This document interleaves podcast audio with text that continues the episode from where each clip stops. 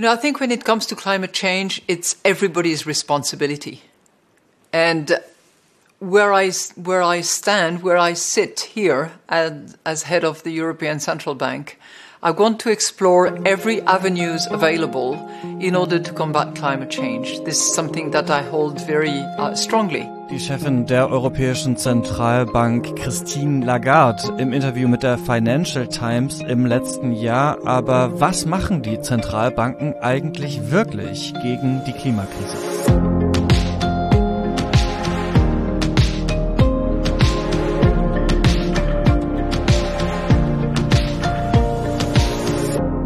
Ihr das Klima-Update, den Nachrichtenpodcast von Klimareporter. Wir schauen wieder zurück auf die Klimawoche. Ich bin Christian Eichler und mache das mit Susanne Schwarz. Hallo. Hi Christian.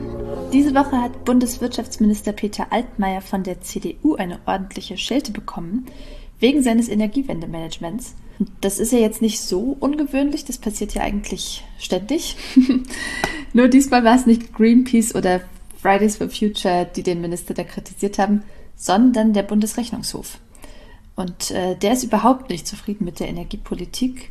Äh, Zitat, das Bundesministerium für Wirtschaft und Energie steuert die Energiewende in Hinblick auf die gesetzlichen Ziele einer sicheren und preisgünstigen Versorgung mit Elektrizität weiterhin unzureichend. Ja, was ist das eigentlich, der Bundesrechnungshof? Im deutschen Grundgesetz steht, der Bundesrechnungshof, dessen Mitglieder richterliche Unabhängigkeit besitzen, prüft die Rechnung sowie die Wirtschaftlichkeit und Ordnungsmäßigkeit der Haushalts- und Wirtschaftsführung des Bundes. Das ist also ein Organ der Finanzkontrolle, das sich eben anschaut, ergibt das wirtschaftlich eigentlich Sinn, was sie da so vorhaben in der Bundesregierung? Und zum Energiewendeplan von Peter Altmaier sagen die jetzt eben nein.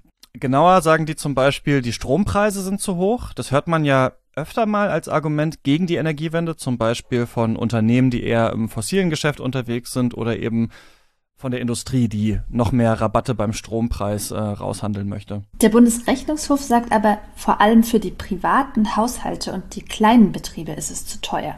Da liegt der Preis teilweise um mehr als 40 Prozent über dem EU-Durchschnitt. Und ähm, angesichts der Entwicklung der Strompreise empfiehlt der Rechnungshof eine grundlegende Reform der staatlichen Abgaben.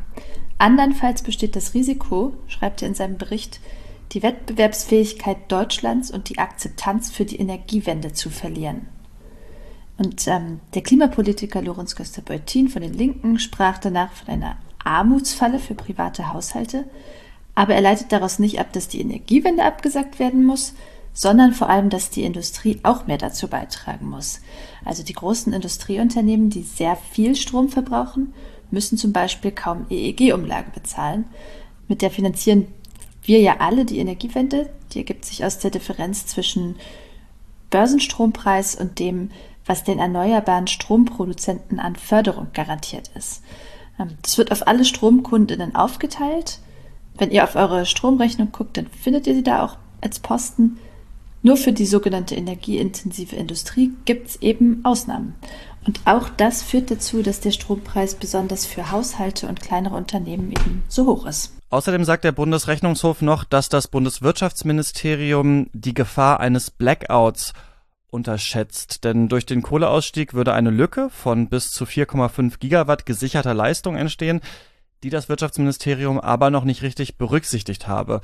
Dafür gibt's natürlich Lösungen, also das hört man ja oft und wir müssen jetzt auch nicht den Kohleausstieg absagen oder so, aber zum Beispiel müssten eben erneuerbare Energien ausgebaut werden und natürlich auch Stromnetze und Speicher. Aber das sind natürlich genau die Bereiche, wo es in Deutschland seit Jahren stockt. Also man kann sagen, der Bundesrechnungshof kritisiert jetzt nicht die Energiewende an sich, sondern hauptsächlich, ähm, ja, wie die Bundesregierung das umsetzt. Unser nächstes Thema hat auch mit wirtschaftlichen Fragen der Energiewende zu tun. Und zwar damit, dass es ja oft heißt, Klimaschutz ist teuer. Und das stimmt natürlich. Ein riesiger Teil unserer Wirtschaft basiert ja auf dem Ausstoß von Treibhausgasen. Und das zu ändern erfordert riesige Investitionen, das ist so. Aber keinen Klimaschutz zu betreiben, das kostet eben auch. Denn dadurch wird es ja immer teurer, sich an die krassen Folgen des Klimawandels anzupassen und ganz schnell die Emissionen zu senken. Das wissen wir alle im Prinzip auch schon sehr lange, spätestens seit dem berühmten Stern Report aus dem Jahr 2006. Aber ganz deutlich haben das jetzt nochmal Leute gesagt, die sich damit ja viel besser auskennen als wir beide.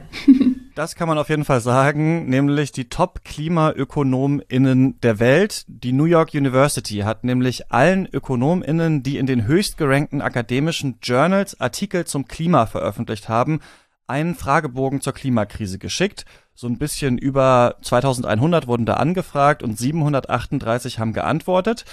Die NYU sagt selber, das ist die größte Umfrage unter ÖkonomInnen zur Klimakrise, die es je gab. Und drei Viertel der Befragten haben gesagt, wir brauchen sofort viel drastischere Maßnahmen zur Reduktion von CO2.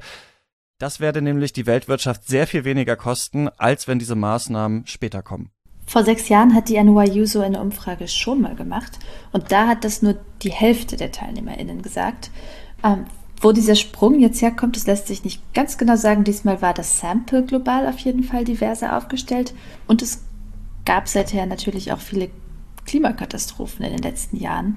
Auf jeden Fall zeigt sich hier, Leute, die von Wirtschaft Ahnung haben, sagen, die Energiewende in allen Wirtschaftsbereichen muss schneller kommen und das ist auch wirtschaftlich sinnvoll. Denn wenn das mit den Emissionen so weitergeht wie bisher, dann werden die wirtschaftlichen Schäden laut NYU in den meisten Szenarien auf rund 1,7 Billionen Dollar im Jahr 2025 und 30 Billionen Dollar im Jahr 2075 geschätzt. Das sind äh, gigantische Summen und die erneuerbaren Technologien, die werden eben immer billiger. Das heißt, die Kosten-Nutzen-Rechnung wird da einfach immer besser.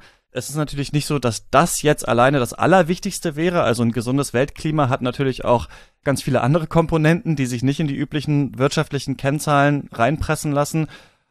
Aber trotzdem ist das natürlich einfach interessant und wichtig, dass auch die zeigen, dass es eigentlich kein wirkliches wirtschaftliches Argument gegen Klimaschutz gibt. Wir kommen jetzt zu unserem dritten Thema für heute und bleiben im Bereich der Wirtschaft und zwar der Finanzwirtschaft. Noch genauer, es geht um die Zentralbanken der G20-Staaten, also der 20 größten Volkswirtschaften. Die Organisation Positive Money hat sich mal angeguckt, wie die so zum Klimaschutz beitragen. Auf die Fahnen schreiben sie sich das ja immer mehr.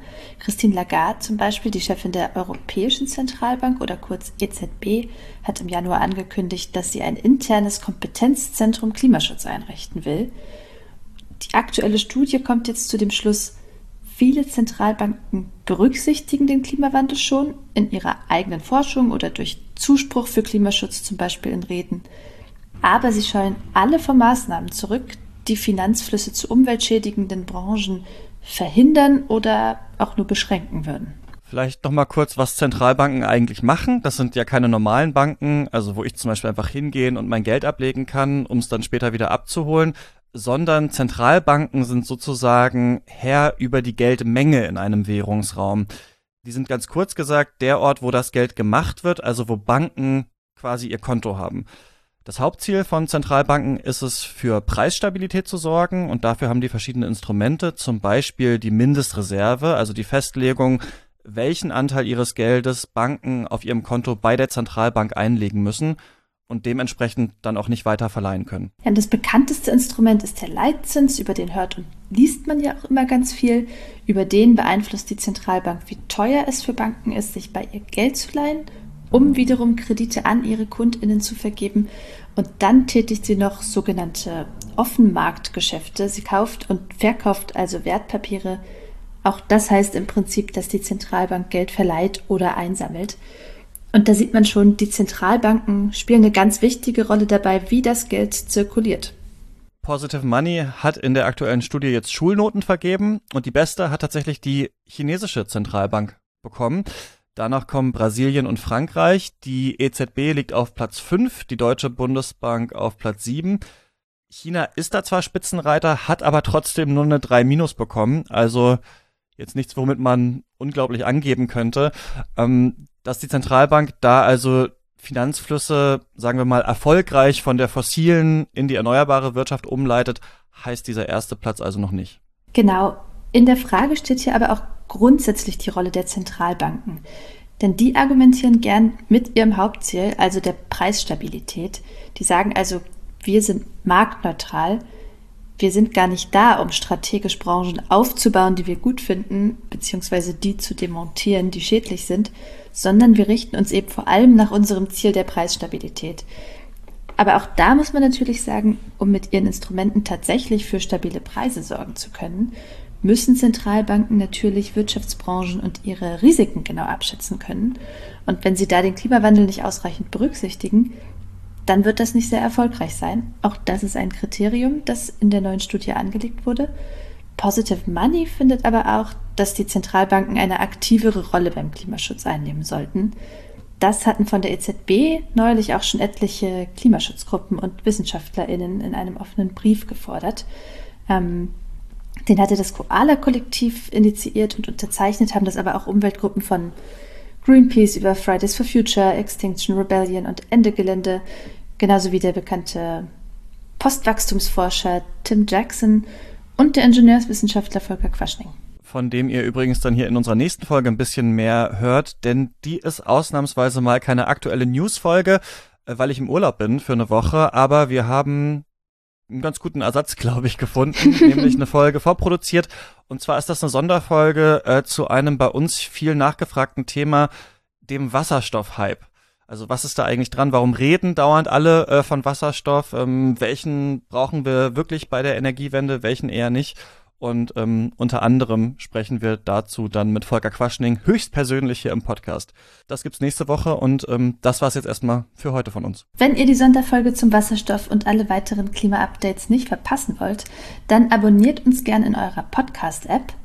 Und wenn euch das Klima-Update gefällt, freuen wir uns auch total, wenn ihr uns da fünf Sterne gebt oder sogar eine Bewertung schreibt. Erstens lesen wir die super gerne und zweitens hilft uns das, sichtbarer zu werden. Und jetzt noch vielen Dank an unsere SpenderInnen. Das waren Ida und Kalinda Wöllmer. Die sind übrigens 0 und 9 Jahre alt. Vielen Dank an euch. Außerdem Markus Both, Stefan Geißler und Wolfgang Feiner.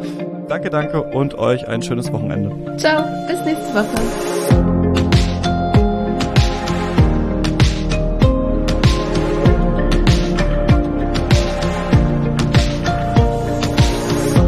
Das Klima-Update ist ein Projekt des Klimawissen e.V. Produziert wird der Podcast von mir, Christian Eichler. Moderiert auch von mir und in dieser Woche Susanne Schwarz. Dieses Projekt wird erst durch eure Spenden möglich. Wenn ihr euch vorstellen könntet, uns finanziell zu unterstützen, dann klickt gerne auf den Spendenlink in der Podcast-Beschreibung.